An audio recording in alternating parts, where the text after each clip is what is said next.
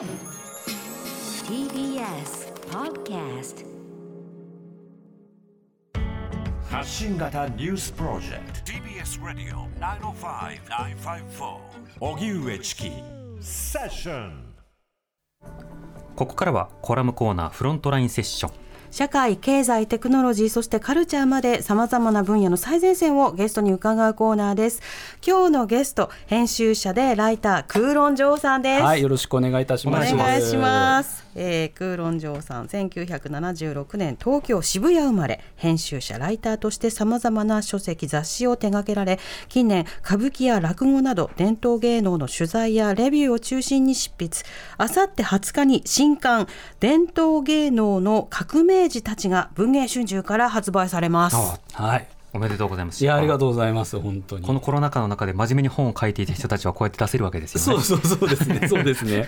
いろいろね、予定はなんかずれたりとかね。ねえ。まあ編集者の方々もステイホームだったりとか、い、ろんな人たちもいますからね。そうですね、まあ、結構ね、作家の方なんかはね、むしろ仕事がやっぱりはかどったっていう方が、あの夜ね、遊びに行かないっていう、なるほど。出かけられない。はい。出かける相手がいないっていう時間が。そうなんですことになるわけですよね。リモートで効率よくなった部分もありますけど、まあでもね、なんかその、あの顔合わせることから生まれることとかもいっぱいあって、その機会はねあのなくなってしまったりとかまあいろいろですね、うん。さてそうした中で今日はどんなお話なんでしょうか？あ今日はそうそういうことで、まあそのね、コロナとかもありながら、まあ、伝統芸能が今ちょっとその、えー非常に面白い、うん。あのー状況ではあるんですね。はい。面白いというか、あの若い人たちがあのなんというか、えー活躍をしていて、うんうんでそういう人たちがまさに今これからなんていうか伝統芸能のむ中心を担っていくようなはい。人たちがちょっとこうなんていうかあの今この令和の時代に揃ってきたぞっていうのをまあ僕の今回本でもいやそれ、まあ、そういう人たちを紹介してるんですけれども、うん。だからコロナでいうとね大きいところでいうとその海老蔵さんがはいもともとだから5月に本来ならその市川團十郎、うん。はい。まあ、白猿ってつくんですけど市川團十郎白猿をもう襲名する予定だったんですけれども、ええ。まあ、それがちょっとあの延期になってしまってでもまあその海老蔵さん世代っていうのはいわゆる30代、うん。まあ、40代ぐらいまで入れていいと思うんですけど20代から40代ぐらいのちょっと前まではこう若手とはい。されていた人たちが、まさにその海老蔵さんがまあ團十郎になるのと同じようにこうあのそのまさにこう中心を担う、うんうん。あの立場になるというところで、えーそういう人たちがいる状況が面白いなと。うん。で、まあ、TBS ラジオで言うとね、はい。あの白山さんがね、白山さんさんとも あれですけれども、あなな僕いやいやいや、なんか番組通じてのね、こう交流もあるかと思います。松之丞さんから白山さんにね、名前がそう名前があって、はい。はい。だからまあ白山さんも白山まあ白山先生とまあ公爵だと先生って言ったりするんですけれども、はい。まあ落語だと師匠っていうように、うん。白山先生もだから、えー襲名が2月ですかね、うん。2月に襲名して、だまあコロナギリギリのタイミングというか、まあ、少しまあもう世の中では言われ始めて、はい。まあ、そのタイミングであの襲名して寄席で披露興行うんうん。ができて、でまさにその、えーし白山という名前を継いで真打ちっていう立場になると、はい。こう寄席で鳥と言って、えー一番最後にこうあの寄席の中で出てくる立場ですね。でそういうふうにあのメインを張れると。はいうことだったりとかこの世代30代40代のあの少し前まではあのまだその上の人たちがいてその人たちに気を使った形でのなんていうか、まあ、ままたもしくはまあその芸としてもなんていうか一人前というこう真打ちとかそこの立場の前の段階で、うん。これから期待っていう感じの紹介だったんですけど、うんうん。まあ気鋭のとかね、そうそうそっていう。これからはまあ堂々ともうこの人たちがこれからになっていきますというのがうんうん。言えると。そうですよね。最初松之丞さんがセッションの方で出ていただいた時も、はい。気鋭のっていう格好で当時出ていただいて、はい。でも今もう TBS ラジオの顔だし、はい。それからあたり。そうだからリスナーからとってみると伝統芸能とかじゃなくて、はい。でも面白い人みたいな、そうですね。したような入り口だったりするから、はいある種のハードルがなくなってる部分はありますよね。そうなんですうんでやっぱその世代の人たちはもう、あのーすごく現代みたいなことを意識しているので、ええ。やっぱり今の若いお客さんに見てほしいっていうのが彼らはすごく、あのー意識としては高いので、うん。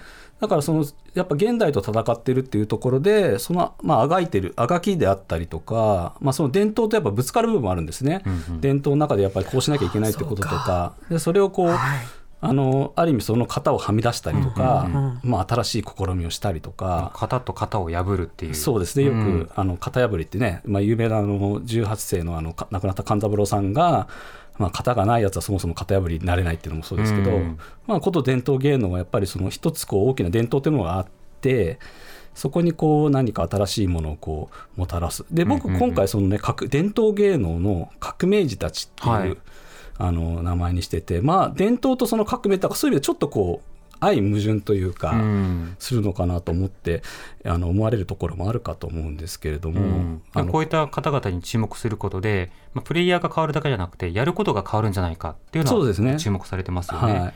今日持ってきた話が「鬼滅歌舞伎」あそうだからこの話ちょっとそうまさにつながる話なんですけど、はい。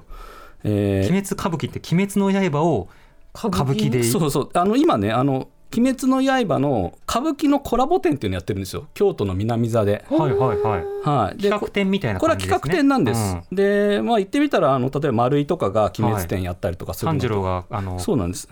こう熊を作って、そうです。あの見栄をねしてるうんんですけれども、見え切ってる。はい、この後ろで禰豆子もそうですね、禰豆子も、はい、うん。そうなんですよ、禰豆子も見えしてて、これはあのーその京都の南座という歌舞伎の劇場で、あの歌舞伎の、えー鬼滅のキャラクターが歌舞伎のそれぞれいろんな役を演じてて、それを展示してるっていう、やってみたらどうかっていやってみたらうコンセどうかってプトですよね。はい、ただやっぱり世の中はあの実写化するなら、うん。あの歌舞伎いいんじゃないかって声が結構あるんですよ。そうですね、はい。実写映画化っていうよりは歌舞伎の方がそうそうそうそうしっくりきそうな気がする。なんかね割とそういう人が多くて、うんで歌舞伎俳優の人たちもいろんな方が歌舞伎鬼滅ファンを公言されてるので、はあみんな妄想キャスティングとか。どんどんしてて頑張れ炭治郎っていうわけですよね。そうそうそう長男だろみたいな。そうあかまどやみたいなうん、あかまどや。なるほど。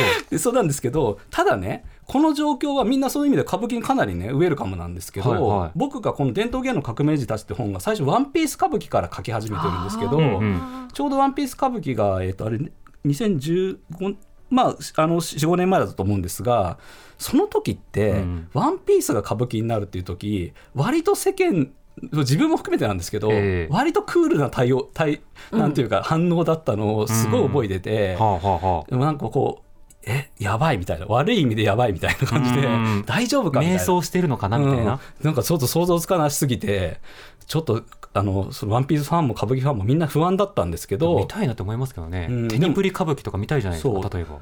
だからそれがだから心配したの蓋開けたらもう素晴らしかったんですよそれがもう、うん。ワンピース歌舞伎が、うんうん。その市川猿之助さんが、それがなやっぱりその歌舞伎っていうものがワンピースのいろんな要素を例えばその海賊っていう要素を平家あの源平合戦に置き換えたりとか、歌舞伎の持ってるこうな引き出しがいっぱいあって、はい。それでもうそのあの現代のエンターテインメントも簡単に歌舞伎になっちゃうってことがあの証明されたというか、うん。でそしかもそれが一番世の中で流行ってるものを歌舞伎にするっていう、うんうんまあ、ある意味江戸からこうずっとこう正しいなんていうかその時の流行りを歌舞伎に取り込むっていうので。それでいろいろその後ナルトが歌舞伎になったり、うんなナウシカが、ナウシカうんはいはいはい、直しかあの宮歌舞伎ね。崎駿さんがもうハリウッドのオファーですらあの断ったんじゃないかといううわ噂はされてるぐらいのね、うんそれが歌舞伎だったらいいって言って歌舞伎になって、まあ、見事に歌舞伎になったんですよ。はい。で海老蔵さんがちょっと「スター・ウォーズの」あのトリロ新トリロジーのちょっとプロモーションの時にちょっと「スター・ウォーズ歌舞伎」っていうのやってみたりとうか、ん。相性が良くて、うんうん。でそれがちゃんと歌舞伎になってるってことが分かったからみんなやっぱ「鬼滅」に関してもねその蓄積があっての「鬼滅やっぱ歌舞伎だよね」っていうのが。もう両方素地がそうそう素地ができてるよとだからもうこれ歌舞伎は原作ファンを裏切らないっていうこう信頼うんうがんできたっていうのは。それはなんか覚醒の感あるなと思って。それもやっぱ歌舞伎の方もちゃんとバトンをつないできてし、そうなんですよ、うん、でいろんなサブカルチャーのファンたちも歌舞伎に行くようになってきたしっていうよ。うなものが次のステージを用意しているわけだ。そうなんです。でそれをやっぱりその若い俳優歌舞伎俳優たちが、まあ、特にその猿之助さんとか、うん。その下の世代の尾上右近って人であるとか坂東巳之助とか、うん。みんなこうそのなんていうか原作の魂と歌舞伎のその良さと全てをこううまく融合してはあやってきたってことがあって。じゃあ革命児たちは革命を起こしてるってことになるわけですだしね。そういう人たちがいたからこの400年、うん。4500年続いてきたんだっていう。まだ続く納ね。得ははい。お時間なので告知をしましょう。ああそう早いですね。黒さん来週もはい。ご出演いただくあありがということでそうですよ、え伝統文化の革命児た文藝春秋から発売、はい。あさって発売1500です。円はさってですね。発売は。あさって20日ですね、はい。11月20日になります、TBS Radio 荻上チキ。セッション TBS Radio 905-954